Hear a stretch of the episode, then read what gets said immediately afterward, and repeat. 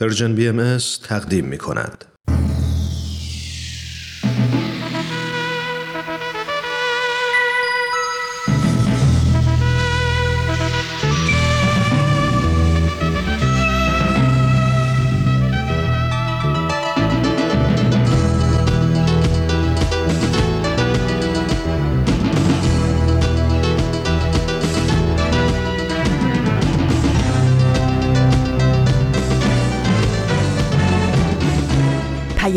دوست. برنامه ای برای تفاهم و پیوند دلها.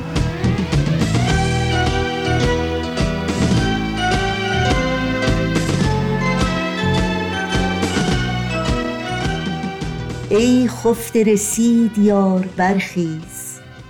از خود بنشان غبار برخیز. این بر سر مهر و لطف آمد ای عاشق زار یار برخیز. ای آنکه به هجر مبتلایی شد موسم وصل یار برخیز. ای آنکه خزان فسرده کردت اینک آمد بهار برخیز. هان سال نو و حیات تازه است ای مرده لاشه پار برخیز.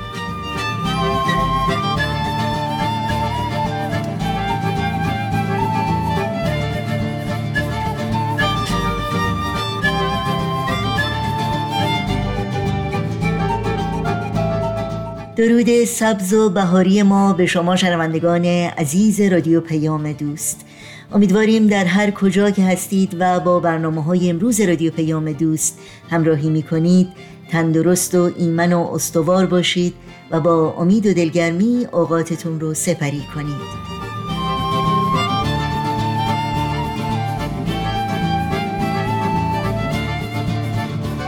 پیام دوست امروز رو با سروده عارفانه و جاودانه طاهر قرتالعین شاعر عالم و ادیب شهیر ایرانی و از اولین پیروان آین بابی آغاز کردیم.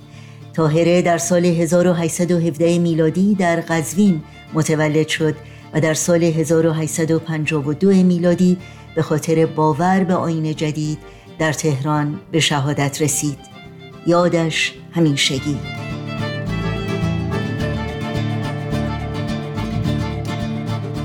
این روزها به یاد تو شاخه زیتون و اکسیر معرفت برنامه هایی هستند که در طی ساعت پیش رو از رادیو پیام دوست تقدیم شما می کنیم. امیدواریم چون همیشه همراهی کنید و از شنیدن برنامه ها لذت ببرید برای تماس با ما و مطرح کردن نظرها و پیشنهادهای خودتون ایمیل آدرس ما هست info at persianbms.org شماره تلفن ما 001 703 671 828 828 و شماره ما در واتساپ هست 001 240 560 24 14 برنامه های رادیو پیام دوست و برنامه های دیداری سرویس رسانه فارسی بهایی در شبکه های اجتماعی زیر اسم Persian BMS در اختیار شماست و برای اطلاعات کامل راه های تماس با ما و اطلاعات برنامه ها شما می‌تونید به صفحه تارنمای ما persianbahaimedia.org مراجعه کنید.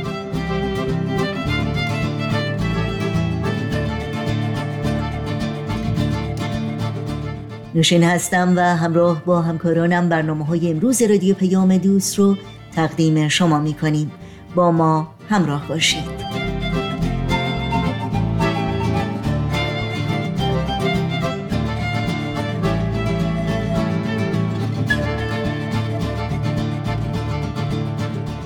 و ما بنابر آخرین گزارش های آژانس پناهندگان سازمان ملل در هفته های اخیر بیش از چهار میلیون انسان که اکثر آنها زنان، کودکان و سالمندان هستند از شنگال شوم جنگ در کشور اوکراین فرار و به کشورهای مجاور پناه آوردند.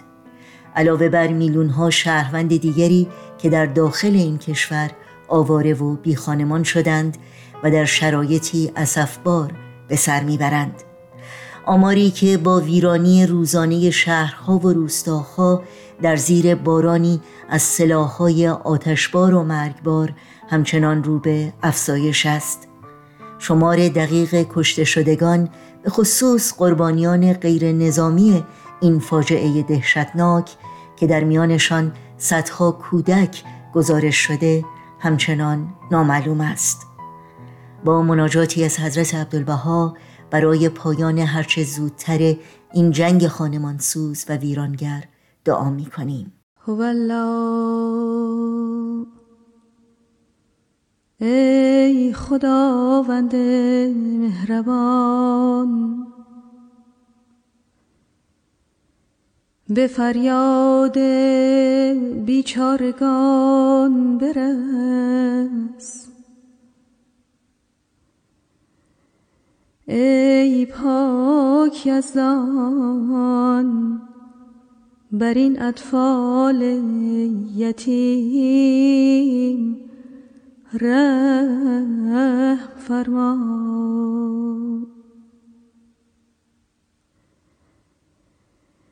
ای خداوند بینیاز این سیل شدید را قطع کن. ای خالق جهانیان این آتش افروخته را خاموش کن.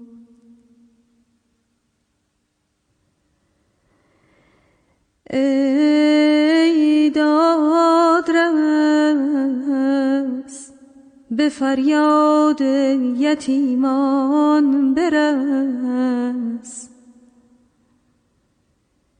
ای داور حقیقی مادران جگر خون را تسلی ده. ای رحمان رحیم بر چشم گریان و دل سوزان پدران رحم نما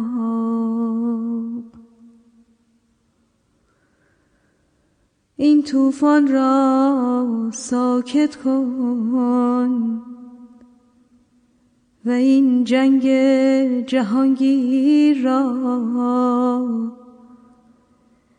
به صلح و آشتی مبدل فرما. توی بینا و شنوا. شاخه زیتون مجموعه جدیدی است که به موضوعات زنان می‌پردازه. با هم به اولین بخش این مجموعه گوش کنیم. شاخه زیتون قسمت اول.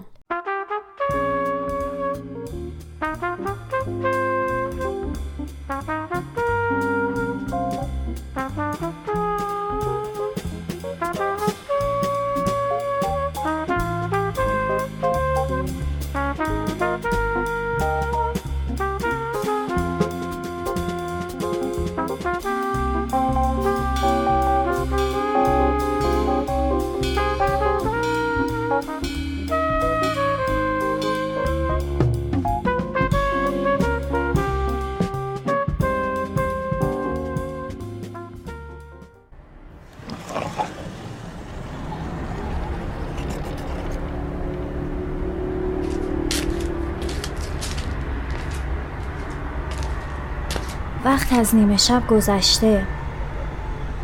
روز شلوغی داشتم. درسای سنگین این ترم یه طرف و مسئولیت های بی انتهای خونه سمت دیگه زندگیمو پر کرده. این دو روز کار نیمه وقت رو هم که نمی‌دونم چطور باید بی دقدقه انجام بدم. تازه یه سری فعالیت های شخصی هم دارم که هنوز برای کسی رو نکردم. تنها جایی که می‌تونم چند لحظه فقط برای خودم باشم گوشه بالکن و بعد خواب بچه هاست. وقتی رو مبل کهنه و بین کوسنای چهل تیکه و بین گلدونای شمدونی، رازقی و بوته روز قشنگم میشینم احساس می‌کنم که همشون من رو در آغوش گرفتن. تا خستگیم از بین بره. آخ کاش الان امید با یه لیوان چای میومد پیشم و می‌گفت اینجا چی کار می‌کنی؟ البته اونم اینقدر صبح تا شب بدو بدو می‌کنه که سرش به بالش نرسیده خوابه. اصلا نمی‌دونم من چرا نمیرم بخوابم. انگار دلم می‌خواد با یکی حرف بزنم. ولی خب یه چیزایی هست که گفتنشون به این راحتی نیست. طرف باید قضایا رو از منظر تو ببینه. قضاوتت نکنه. خیرخواهت باشه و از همه مهمتر وقت و انرژی اضافه داشته باشه که صرفت کنه. و فعلا تنها کسی که با این ویژگی ها دورو برم هست خودمم. اصلا چطوره برای خودم نامه بنویسم؟ نامه خاطره دلنوشته روزنگار. مهم نیست اسمش چی باشه. فقط باید یه جوری اینایی که تو دلم سنگین شده رو بریزم بیرون. خب. چی بنویسم؟ ایناهاش همین دفتر کیک پزیم خوبه. خب شکر خدا این مدادم وسطش هست و این روزا حال عجیبی دارم. این روزا حال عجیبی دارم. مشکل حادی ندارم. ولی خوشحال و راضی هم نیستم. شکر خدا بچه هام سالمن و خونه و همسری دارم که به همون امنیت و عشق میدن. ولی حس می‌کنم یه جای کار میلنگه. درگیری خاصی هم با کسی ندارم. ولی حس می‌کنم به شدت دلخورم. مسائل حل نشده ای که بیخیالشون شدم مثل جوونه های یک گیاه خودرو از سلول های مغزم می‌زنن بیرون. بعضی وقتا یک جمله کوتاه که ممکنه برای خیلی یا ساده و بی اهمیت باشه آنچنان آزردگی در وجودم ایجاد می‌کنه که انگار روی یک زخم قدیمی دوباره باز شده و میسوزه. چند وقته دیگه نمی‌تونم بی خیال یه سری شوخیا و قضاوتهایی بشم که برای بقیه عادی به نظر میاد. انگاری مینای جدیدی در من متولد شده که می‌خواد به مینای قبلی یاد بده که چطور از خودش مراقبت کنه. گاهی هم احساس می‌کنم تبدیل شدم به یک آدم نامرئی. تو شرکت، تو خونه و یا حتی برای خودم هم نامعنوس و غریبه شدم. همین امروز بود که عجیب ترین ترکیب روحیم رو تا به الان تجربه کردم. صبح پر از انرژی بودم و امیدوار و به خاطر نمره های این ترم احساس غرور می کردم. اما ظهر نشده به خاطر همون دلایلی که به خودم افتخار می کردم از وجدان گرفته بودم. و عصر ناراحت. چون نمی‌دونستم که چطور خوشحالیم رو از یک موفقیت لاعقل برای نصف روز حفظ کنم. دو روز در هفته تلاش می کنم که کارم رو گسترش بدم و فرداش تصمیم می گیرم برای اینکه مادر بهتری باشم بی خیال درس و کار بشم. وقتی هم که تمام وقتم رو به امورات خونه میگذرونم افسرده میشم. نمی‌فهمم. آیا فقط من درگیر این مرض و عدم کنترل برنامه هام و ثبات احساساتم هستم یا الباقی خانم ها هم درگیرش میشن؟ دوست دارم بدونم این ملغمه مسئولیت خونه و رشد شخصی و روابط اجتماعی و قضاوت های سایرین رو چطور مدیریت می‌کنن؟ اصلا کسی به مدیریتش فکر می‌کنه؟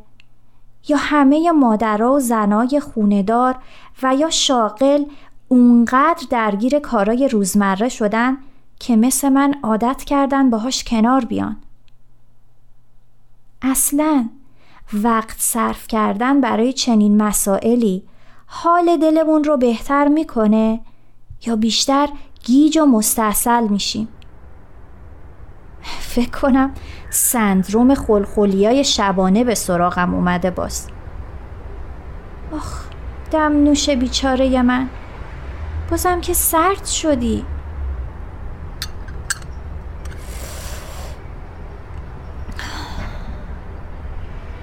این دفتر رو کجا بذارم که حالم رو برای کسی رسوا نکنه؟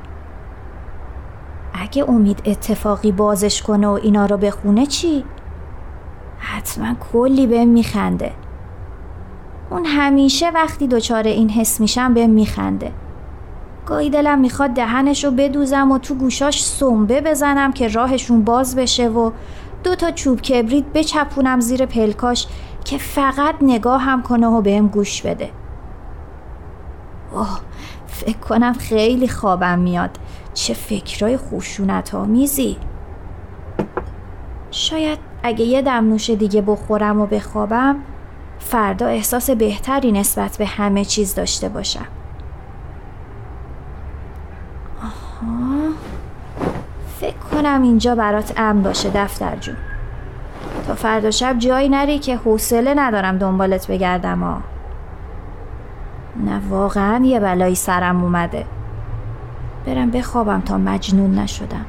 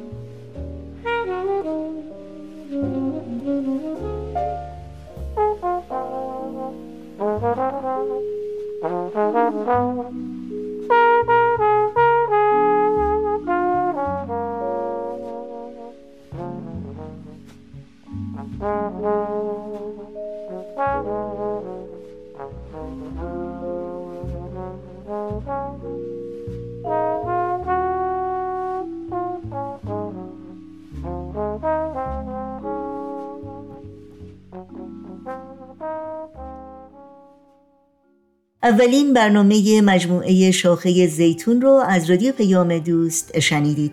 امیدوارم لذت بردید. این برنامه و دیگر برنامه های ما رو می‌تونید در شبکه های اجتماعی فیسبوک، یوتیوب، ساوند کلاود، اینستاگرام و تلگرام زیر اسم Persian BMS دنبال بکنید و مشترک رسانه ما باشید. آدرس تماس با ما در پیام رسانه تلگرام هست at Persian BMS contact.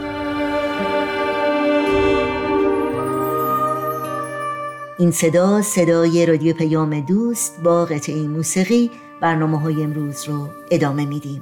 پیام من برای تو پر از صدای شکوه های یک زن است. سکوت من به پای تو نشانه بغض و اعتراضم است. به هر رهی در این جهان یه مادر صبور و دل شکسته به زیر پا چشم تو اسیر افترا پا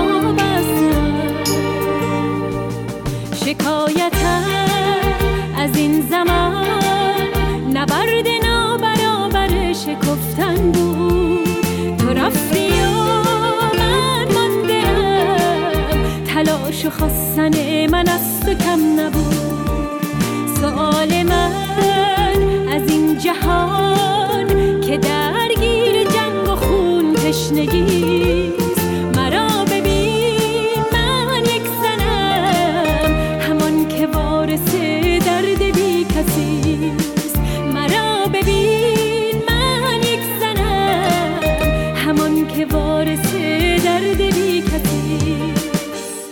شنوندگان عزیز رادیو پیام دوست اگر تا به حال خبرنامه سرویس رسانه فارسی باهایی رو دریافت نکردید در صفحه نخست وبسایت ما persianbahaimedia.org در قسمت ثبت نام در خبرنامه ایمیل آدرس خودتون رو وارد بکنید تا اول هر ماه در جریان تازه ترین برنامه ها قرار بگیرید.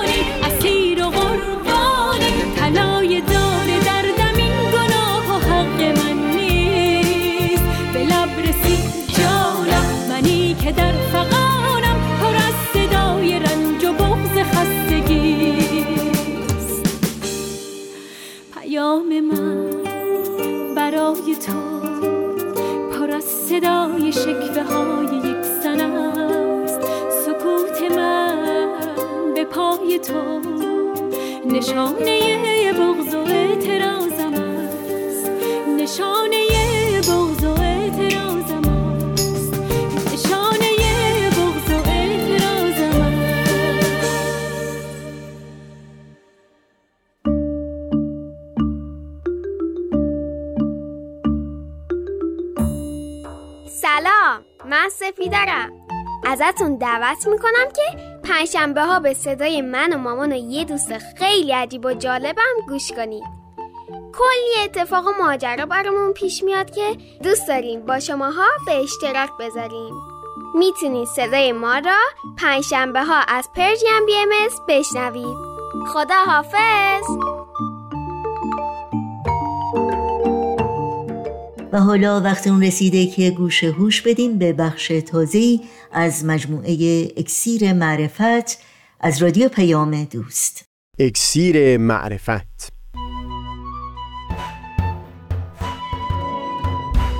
مروری بر مزامین کتاب ایقان این گفتار تار و پود زندگی علم بدون قدرت و نفوذ. از تا همامه ازلی در شور و تغنیست گوش قلب را از سروش او بی بهره مکن. از تا همامه ازلی در شور و تغنیست گوش قلب را از سروش او بی بهره مکن.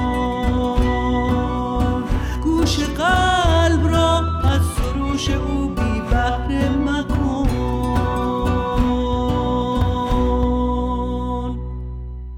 دوستان سهیل کمالی هستم.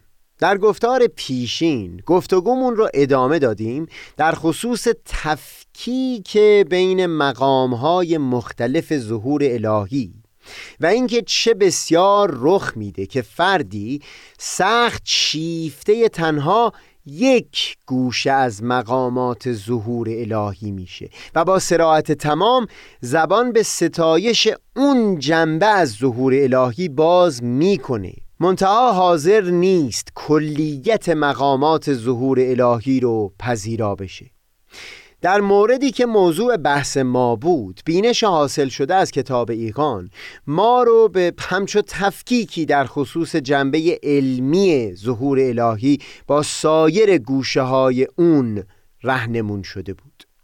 اینکه عبدالخالق و ملا علی هرچند سخت قانع شده بودند نسبت به مقامات علمی ظهور حضرت باب و معارفی که در آثار اون حضرت موج می‌زد اما نتونسته بودند مقامهای عالی که فراتر از جنبه علمی مورد ادعای حضرت باب بوده رو پذیرا بشن.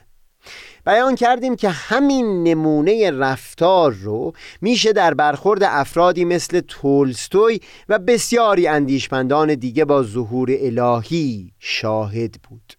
جوری که در نوشتجات خودشون ستایش فراوانی از عمق تعالیم این ظهور بر زبون آوردند اما نمی‌تونستند مقام صاحب این آثار به عنوان ظهور الهی رو پذیرا بشد بعدتر بیان کردیم که تعالیم این ظهور که نمایانگر عمیقترین درجات حکمت و پیوند با قوانین نهفته در بن هستی هست رو عمدتا با تعقل و استدلال اقلانی می‌شد باهاش مواجه شد و در نهایت مثل امثال تولستوی گواهی بر متانت و استحکام اونها داد منتها در مرحله ورای قانع شدن به خرد و عقل. برخورد با این تعالیم بود از طریق ایمان عمیق قلبی که هرچند به هیچ وجه قرار نیست از واکاوی و استدلال اقلانی قفلت بکنه اما به لایه عمیق تری از ارتباط واصل شده. این لایه عمیقتر همونی است که دهها کس از اندیشمندان معاصر یا در دورانهای بعد از زمان حضرت بهاءالله آماده نبودند به اون نزدیک بشند. در عین حالی که با سراحت تمام شهادت بر بزرگی تعالیم امر می‌دادند. ما در همون گفتار قبلی بحث این تفکیک در بیانات دو مبین آثار حضرت بهاءالله یعنی حضرت عبدالبها و حضرت شوقی رو آغاز کردیم.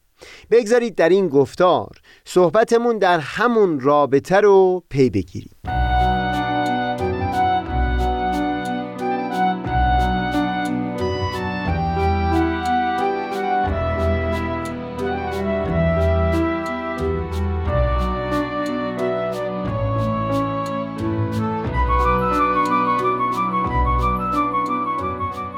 امین اخعا دانشمند معاصر بهایی اهل اسپانیا در یک تحقیقی در خصوص بینش حضرت عبدالبها در مقایسه با نگاهی که اندیشمندان اروپا و آمریکا در دوران نزدیک به سفر اون حضرت به غرب داشتند.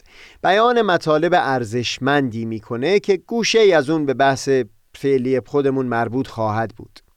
در آثار حضرت بهاءالله و هم با تصریح و تفصیل بیشتری در آثار حضرت عبدالبها این بیان شده بود که آخرین مرحله رشد در نظام حکومتی عالم. این خواهد بود که در یک سیستم فدرال جهانی هر یک از کشورها دارای درجه ای از استقلال باشند. منتها در برخی زمینه ها امور محول بشه به یک حکومت بین المللی که اعضای تشکیل دهنده اون از سوی کشورها انتخاب میشن جزئیات این نظام و اینکه چطور می‌تونه به حل بسیاری از مشکلات کنونی جهان بشری کمک بکنه الان مورد بحث ما نیست. بحث الان این هست که در زمان سفر حضرت عبدالبها در اروپا تأکید برخی اندیشمندان به یک همچو حکومت بین المللی رو می‌دیدند و حتی تصمیم به تشکیل کنفرانسی که این مسئله در اون به شور گذاشته بشه. منتها در همون زمان حضرت عبدالبها سخنشون با اون نفوس این بود که اصلاح این ظاهر و پدید آوردن همچون مؤسساتی به تنهایی کفایت نمی‌کنه. چون در دل این افراد هنوز اون باور قلبی صمیمانه به اینکه مردمان گوشه گوشه دنیا برابر هستند. چه در مناطق فقیرتر دنیا و چه رنگین پوستان در همین کشور. و اینکه همگی به یک اندازه به خاطر شرافت انسانی شایسته احترامند در دل این کسان محکم نشده بود. درسته که تشکیل همچون نوع حکومتی در متون بهایی هم بیان شده بود. اما اگر باور قلبی نسبت به اون حقیقتی که این تعالیم از دل اون بیرون اومده در دل محکم نشده باشه عالی ترین میوه هایی که قرار بود از تشکیل این مؤسسات حاصل بشه بر درخت تمدن بشری ظاهر نخواهد شد. باز در اینجا تفکیکی قائل میشند. بین ظاهر تعالیم که بسیار معقول و خیرت پسند و موافق نیازهای روزگار هست در مقایسه با اون باور صمیمانه قلبی که شرط به ثمر رسیدن کامل این تعالیم هست.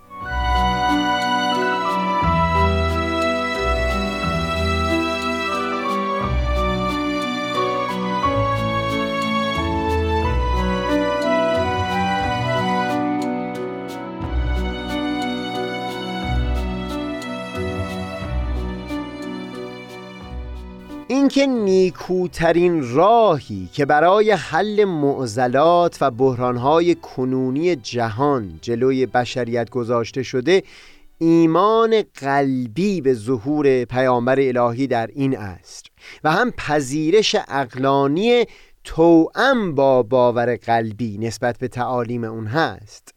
صدها و هزاران بار در بیانات حضرت بهاءالله و سایر متون این ظهور با وضوح تمام بیان شده. دلیل این مسئله رو دست کم تا اونجایی که مربوط به پدید آوردن تحول و تغییر در همین جهان خاکی میشه در گفتار قبلی بر اساس بیانی از حضرت شوقی توضیح دادیم.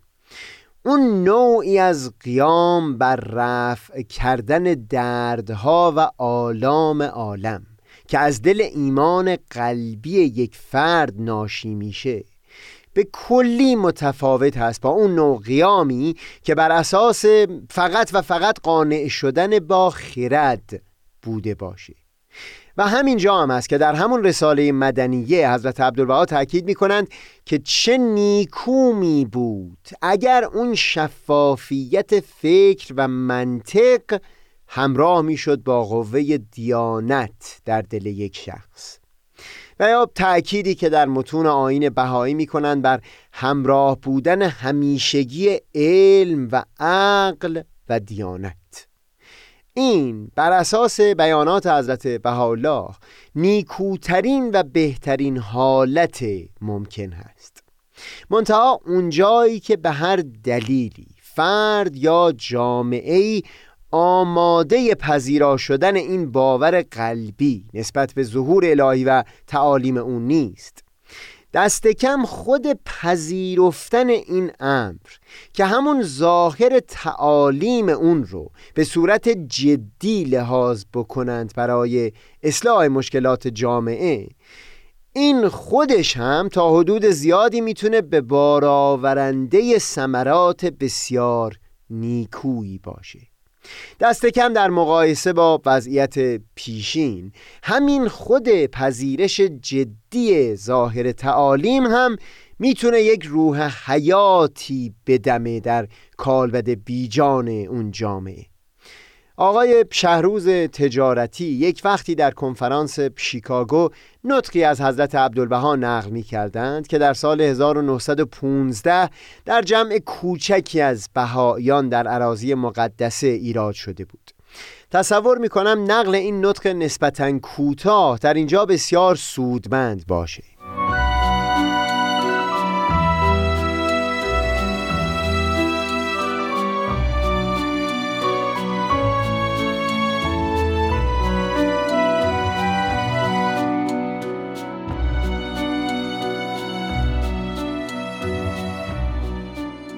بیان حضرت عبدالبها در اون جمع کوچک بهایان این بود. ایران تأییدات غیبیه می‌خواهد. امیدوارم همان نوع که ممالک سائره از ایرانیان متقدمین انوار تمدن ظاهری اقتباس کردند. از ایرانیان متأخرین انوار تمدن معنوی کسب نماید. و همان وضعی که از ایرانیان متقدمین علوم و معارف آموختند از ایرانیان متأخرین فضائل روحانی اکتساب کند. زیرا امروز جز به تأییدات غیبیه الهیه ایران نجات نیابد. مساعی بشر نهایتش مثل این چراغ است. ولی جهان نامتناهی را شمس روشن نماید. ایرانیان هر چیزی را تجربه کردند. حریت و مشروطیت را تجربه کردند. استبداد و استقلال را تجربه کردند. معالفت و مخالفت با دول مجاوره را تجربه کردند. جمهوری و حجوم عام را تجربه کردند. دیدند که از هیچ یک از اینها نجاح و فلاح ابدا حاصل نشد.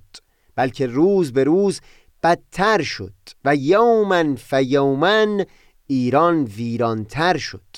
عزت قدیمه ایران پایمال گشت. از هر جهت ذلت روی نمود امنیت نماند راحت نماند. حالا خوب است این تجربه را هم بکند. و آن این است که به موجب تعالیم جمال مبارک عمل کند. می‌خواهند بهایی نشوند نشوند. ولی به موجب تعالیم حضرت بهاءالله رفتار کند. اگر به موجب آن عمل کنند می‌بینند در اندک زمانی چه تغییراتی حاصل می شود مثلا ایرانیان مسیحی نشدند ولی به موجب قوانین علمیه و مدنیه ملل مسیحی معشی می نمایند حالا هم ماها به ایرانیان نمی‌گوییم بیایید بهایی شوید ولی می‌گوییم به موجب تعالیم حضرت بهاءالله عمل کنید تا ببینید چه روح حیاتی دمیده می شود چه عزتی جلوه می کند به چه درجه ترقیات از جمیع جهات حاصل می شود آن وقت به چشم خود می بینند که ایران مرده زنده شده. ایران ویران آباد شده. ایران تاریک روشن گشته.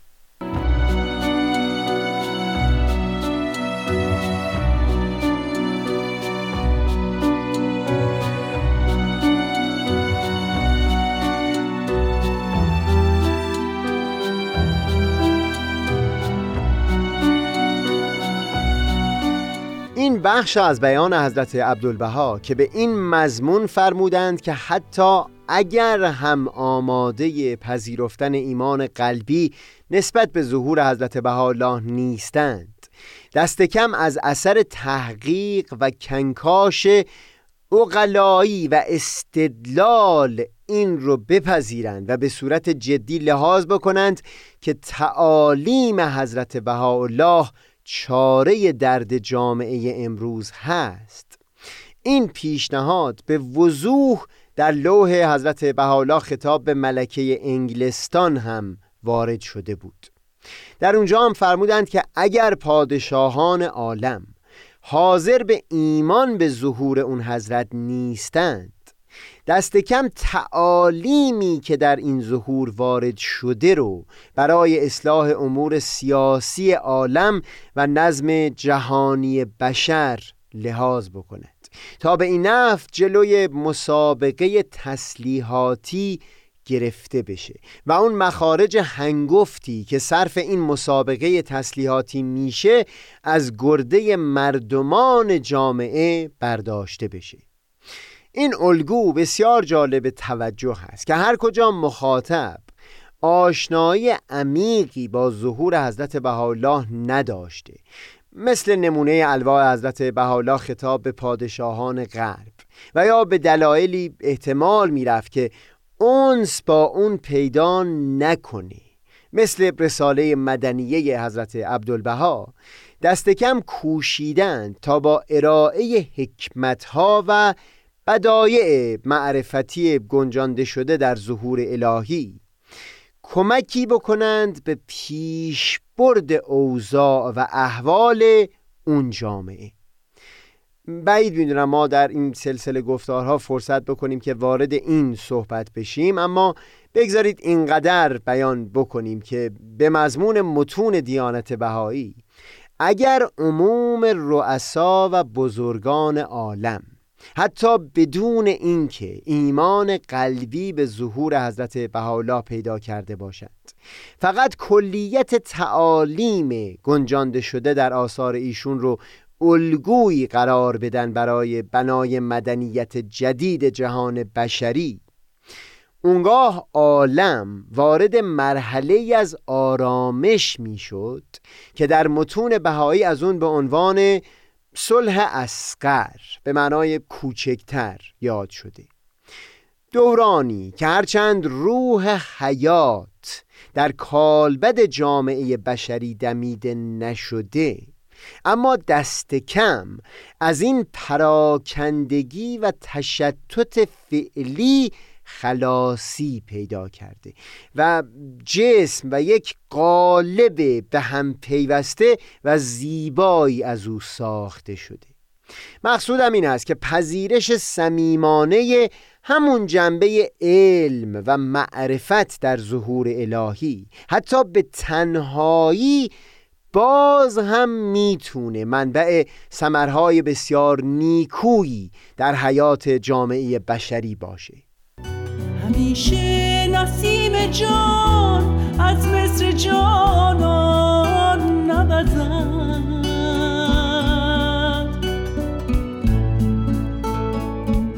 آید وقتی که اندلیبان جنان به آشیانهای الهی پرواز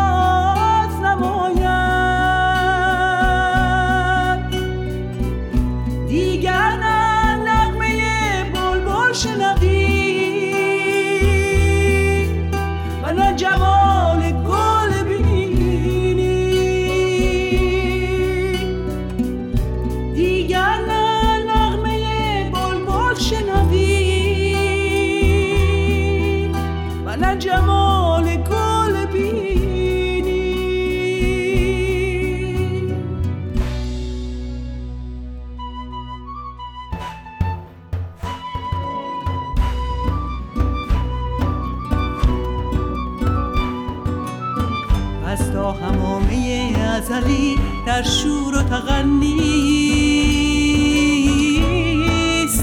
گوش قلب را از سروش او بی بهره مکن. از تا همامه ازلی در شور و تغنیست گوش قلب را از سروش او بی بهره مکن.